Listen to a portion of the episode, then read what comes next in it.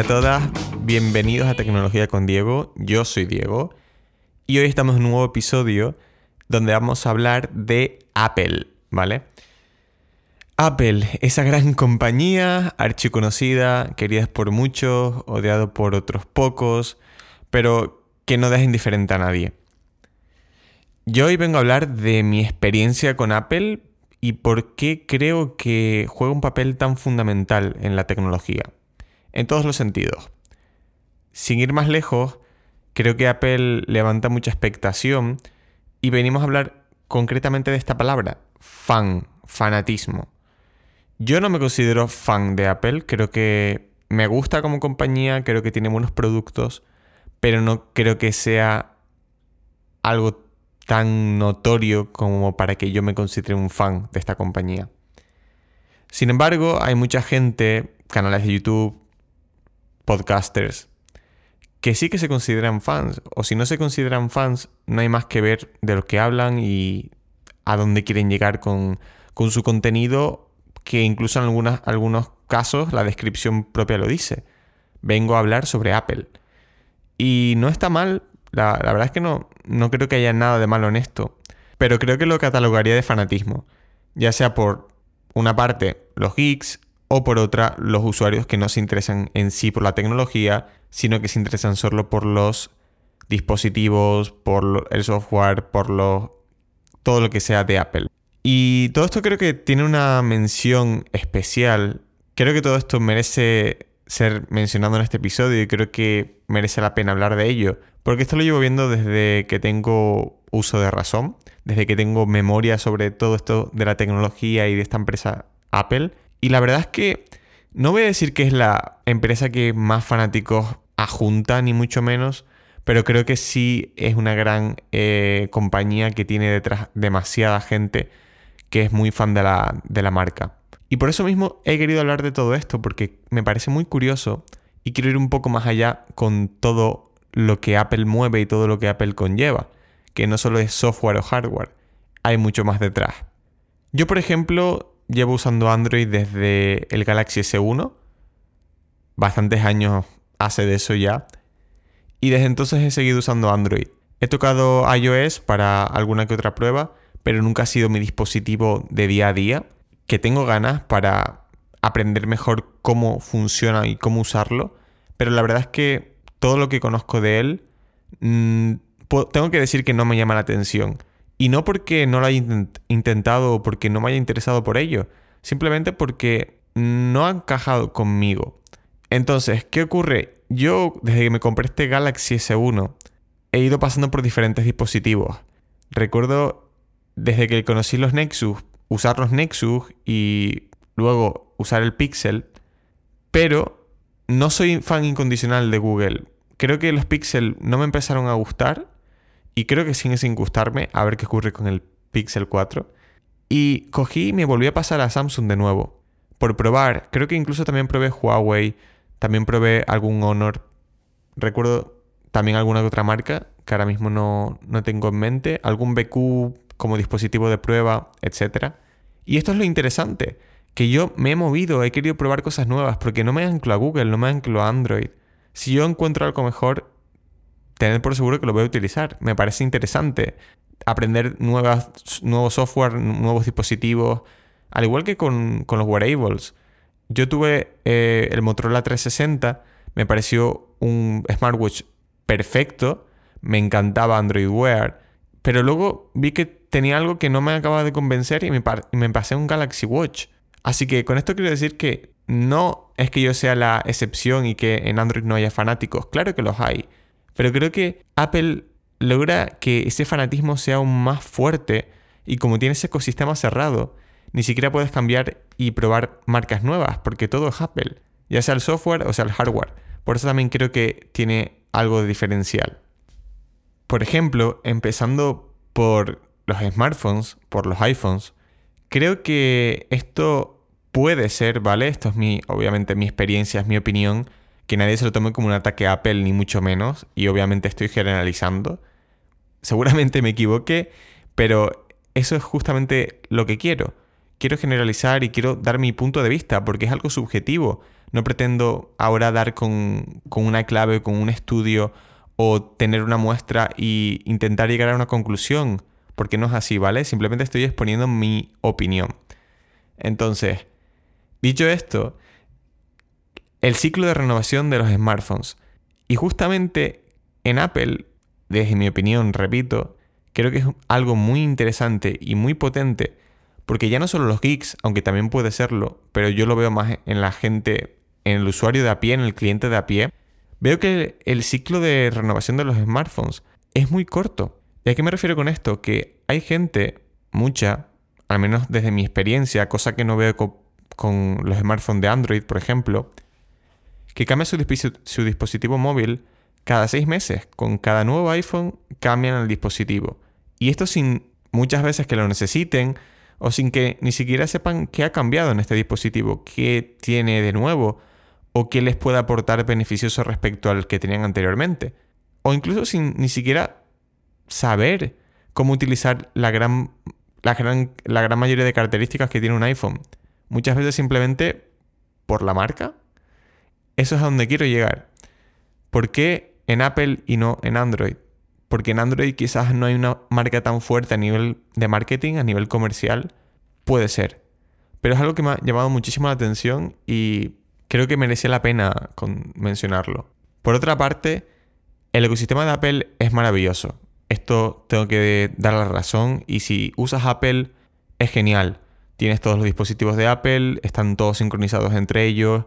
El software está pensado para muchos del software está pensado, no todo, obviamente, para que si tienes un Mac te funcione, eh, por ejemplo, en el iPhone sin hacer gran cosa, simplemente tienes que instalar las dos aplicaciones en los diferentes dispositivos y voilà, sincronizados entre ambos. Y esto es maravilloso, estoy totalmente de acuerdo y este punto es para Apple. Pero dentro de ese punto tiene un problema. Y es que te obliga a usar todos los dispositivos de Apple. ¿Qué quiere decir esto? Que si por ejemplo te gusta una tablet de Samsung, te parece muy bonita, te parece que tiene un buen diseño, que tiene un buen precio, te parece que cumple tus expectativas y que te podría funcionar, pero a la misma vez tienes un iPhone y tienes un Mac y piensas, es que si me compro esta tablet voy a perder lo que tengo en el Mac y en el dispositivo iPhone. Por tanto, no me la compro, me compro el, el iPad. Me parece más fea, me parece mucho más cara, pero estoy acostumbrado al sistema operativo, me va bien y además tengo la sincronización eh, entre mis otros dispositivos y estoy dentro del ecosistema. Lo dicho, es algo muy bueno, pero a la vez te obliga a estar dentro de Apple. Y esto además es cerrado muchas veces. Por tanto, olvídate de poder comprarte un Android e intentar meter ese software o esa sincronización en el dispositivo. El ecosistema de Apple es cerrado. Y eso es algo que no me gusta, por ejemplo, como programador, que si por ejemplo quisiera programar para iPhone y quisiera hacer una aplicación, tendría que hacerla sí o sí en un Mac. ¿Por qué? Porque el ecosistema de Apple es cerrado hasta, hasta ese punto. Hasta los programadores tienen que usar los dispositivos de Apple para programar para esos dispositivos. Y aquí es donde viene el por qué quizás no soy tan fan de Apple. Porque me gusta el open source y aunque solo una pequeña parte de Android sea open source, porque algunos podréis decir esto, totalmente de acuerdo, sin embargo, muchas de las aplicaciones que están en Android, incluso hay una tienda o hay un market que es F-Droid, ¿vale? Que son solo aplicaciones open source. Pues todo esto lo podemos tener en, este dispositivo, lo podemos tener en Android, podemos usar software libre y podemos incluso aportar código a Android, a la parte open source de Android. Pero algo es algo y eso cuenta, cuenta mucho más que justamente lo que hace Apple, que es cerrarlo todo. ¿Por qué no me gusta tampoco Apple? Lo he mencionado hace poco con el tema de la tablet. Creo que pierdes decisión. Si no te gusta el notch tremendo que tiene el iPhone, no te queda otra que comprártelo. Si por ejemplo yo como, usuario de Android quisiera, no sé, no tener un notch, por ejemplo me podría comprar un dispositivo que tuviera una cámara retráctil, por ejemplo el OnePlus 7 Pro, o comprarme el nuevo Xiaomi que ha salido con la cámara retráctil, o irme al Galaxy S10 con los agujeros. Tengo, una amplia eh, gama de productos en los que puedo elegir teniendo el mismo software, aunque es cierto que con diferentes capas, eso es otra cosa que punto negativo para, para Android. Pero es lo que tienes, cuando das opciones y cuando abres a que varios fabricantes puedan hacer lo que ellos quieran y das esa libertad, estos fabricantes harán lo que quieran. Y aquí es donde tú pierdes un poco el control sobre tu software, que pues realmente Apple lo gana porque solo él puede hacerlo. Y aquí es donde para mí entra algo muy importante y es la libertad de elegir. Que puede sonar muy básico, puede sonar, Diego, ¿qué estás diciendo, no? Esto obviamente todos tenemos la opción a elegir, todos somos libres de tomar cualquier tipo de decisión. Pero cuando está el ecosistema de Apple parece que esto pierde fuerza y que sea como sea tiramos a los dispositivos de Apple porque estamos acostumbrados, porque nos vienen mejor, porque ya se van a, encajar muy bien en el ecosistema que ya tenemos creado, en el que tanto dinero hemos invertido, etc. Y justamente por eso, porque yo creo que tienen que existir estándares, tienen que existir apertura, tienen que existir otras formas para sincronizar y para crear tu propio ecosistema. No creo que te tengas que basar en una marca o en algo que trabaje para una marca. Por ejemplo, si yo tengo alguna aplicación que solo funciona en Mac, iPad y iPhone, sea que muchos la van a utilizar porque mucha gente tiene estos tres dispositivos. El problema es que yo, por ejemplo, solo tengo el MacBook, no tengo ni un iPad, no tengo ni un iPhone. Y en mi caso, pues porque no me gustan, porque no, no satisfacen mis necesidades, porque prefiero otra plataforma, pero a la vez creo que Mac MacBook es un buen dispositivo. Por tanto, para mí eso creo que para quien estas personas lo utilicen les puede ser más que suficiente, pero hay muchos usuarios que no les gusta un iPhone, o que les gusta un iPhone pero no les gusta un Mac, o que no quieren gastarse dinero en X o en Y, o que no tienen iPad, etcétera. Entonces yo creo que esto es un punto negativo para Apple y creo que tendrán que ser un poco más abiertos y tender un poco más a crear un ecosistema que pueda funcionar con otros dispositivos y con otros, otros sistemas, no solo con, con los de Apple. Y aquí es donde entramos en otro tema de estándares, por ejemplo, los puertos.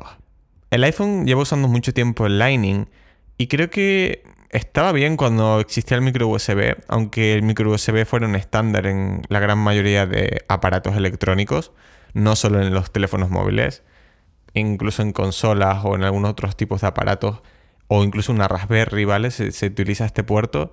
Y creo que era el estándar, creo que bien Apple podría haberlo utilizado. Entiendo que había un problema y era que solo encajaba desde una forma, ¿vale? No era digamos, eh, no funcionaba por ambos lados, tenía que tener una conexión exacta, ¿vale? Al igual que los USB tipo A. Pero eh, ya con la existencia del USB tipo C, que incluso se han, se han introducido los nuevos MacBooks, la verdad es que sigo sin entender por qué Apple sigue anclado al Lightning, porque no se ha pasado al estándar. Ya no si, ni siquiera para estar eh, alineado con nuestros dispositivos móviles o incluso con otros aparatos, porque nuevamente pasa a ser un estándar después del micro USB, sino que incluso ni siquiera es un estándar dentro de Apple, porque hay algunos accesorios como teclados o ratones que siguen utilizando el Lightning, pero luego encontramos que los nuevos MacBooks se pasan al tipo C, ni siquiera dentro de Apple hay una especie de estándar después de, de que el Lightning haya pasado a un segundo plano y se haya empezado a utilizar el USB tipo C. Pero es que parece que esto ha sido en los MacBooks, pero no en otros dispositivos. Y entonces, ¿qué sentido tiene hacer esto? ¿Por qué no pasar directamente a los tipos C? ¿Tiene miedo a ceder? Y ya por último me quedan dos temas muy importantes, pero que dan mucho que hablar. Uno de ellos creo que es de mis favoritos, creo que es de lo que más me duele. Y no creo que sea la única compañía, pero sí creo que es la que más está liderando esto y la que más agresivamente está llevando esta técnica a cabo. Y es justamente la elevación de precios. Creo que todas estas compañías, aunque en mi opinión, bueno, en mi opinión no es algo objetivo, quien lo está haciendo más drásticamente es Apple, porque básicamente está elevando los precios de una forma brutal, pero cada año se dispara aún más cuando ya pensamos que era imposible. Y la verdad es que no ofrece nada nuevo. Ofrece más de lo mismo y todo por un precio mucho mayor al que hace unos años. Y justamente esto se conecta con otra cosa que no me gusta de Apple y es la falta de innovación. Últimamente no vemos nada innovador en, los, en los iPhone. No vemos nada innovador en los MacBooks. Vale, puede que la touch bar que hayan mejorado un poco el teclado, que hayan cambiado un poco los puertos, pero poco más. La verdad es que veo un poco de falta de innovación. Creo que todo esto que identificaba Apple hace unos años como una compañía que tenía visión, que tenía productos innovadores, que tenía potencia, creo que esto lo ha perdido y creo que simplemente se ha quedado con lo que es, siendo Apple. Y aunque sí es verdad que hay veces que innovan y que lo hacen bien, por lo general creo que se han quedado a la cola respecto a lo que eran hace años. Y por eso mismo creo que los precios tan elevados y, esta subida que se está llevando a cabo pierde un poco de sentido cuando no innovas. Porque creo que cuando Apple, por ejemplo, o cualquier otra compañía innova y sube el precio acorde a esto, creo que tiene sentido. Estás ofreciendo una innovación, estás ofreciendo algo nuevo y puede que la gente lo quiera y puede que sea un sobrecoste y puede que tengas que pagar por ello. Tiene todo el sentido del mundo. Pero es que la verdad es que no es así realmente. Los dispositivos de Apple, los iPhone cada vez cambian menos. La verdad es que no he visto algo brutal en los últimos iPhones. Y sin embargo, sí que ha habido una elevación de precios brutal. Así que realmente creo que es otro punto negativo por el cual creo que no soy tan fan de Apple. Y ya para cerrar el tema del precio, y con esto el podcast, creo que está totalmente justificado el, precio que se le ponen a los dispositivos de Apple y creo que cada uno es libre de comprarlo o no según esta persona piense y esta persona crea lo que tiene que hacer. Sin embargo, para mí, desde mi punto de vista, desde mi opinión, yo creo que muchas veces un valor tan exagerado y tan elevado no merece la pena, sea Apple o sea cualquier marca. Por tanto, yo he tendido últimamente a los años a valorar el producto en sí y obviamente a tener en cuenta la marca, pero no a centrarme en la marca y a olvidar el dispositivo, porque al fin y al cabo detrás tendremos la manzana mordida, pero lo que vamos a utilizar al fin y al cabo no es un producto de Apple, sino es un iPhone que es fabricado por Apple. Por tanto, en mi opinión, creo que las marcas están bien, pero que no se nos deben subir a la cabeza, al igual que otras muchas cosas. Y eso es otro punto negativo. Así que nada, hasta aquí este episodio de por qué no soy fan de Apple. Que esto no significa que no me guste Apple, ya para concluir con todo este tema. Y he sido bastante crítico porque he tenido que buscar un poco los motivos que me chirrían y por los cuales no soy un verdadero fan de Apple.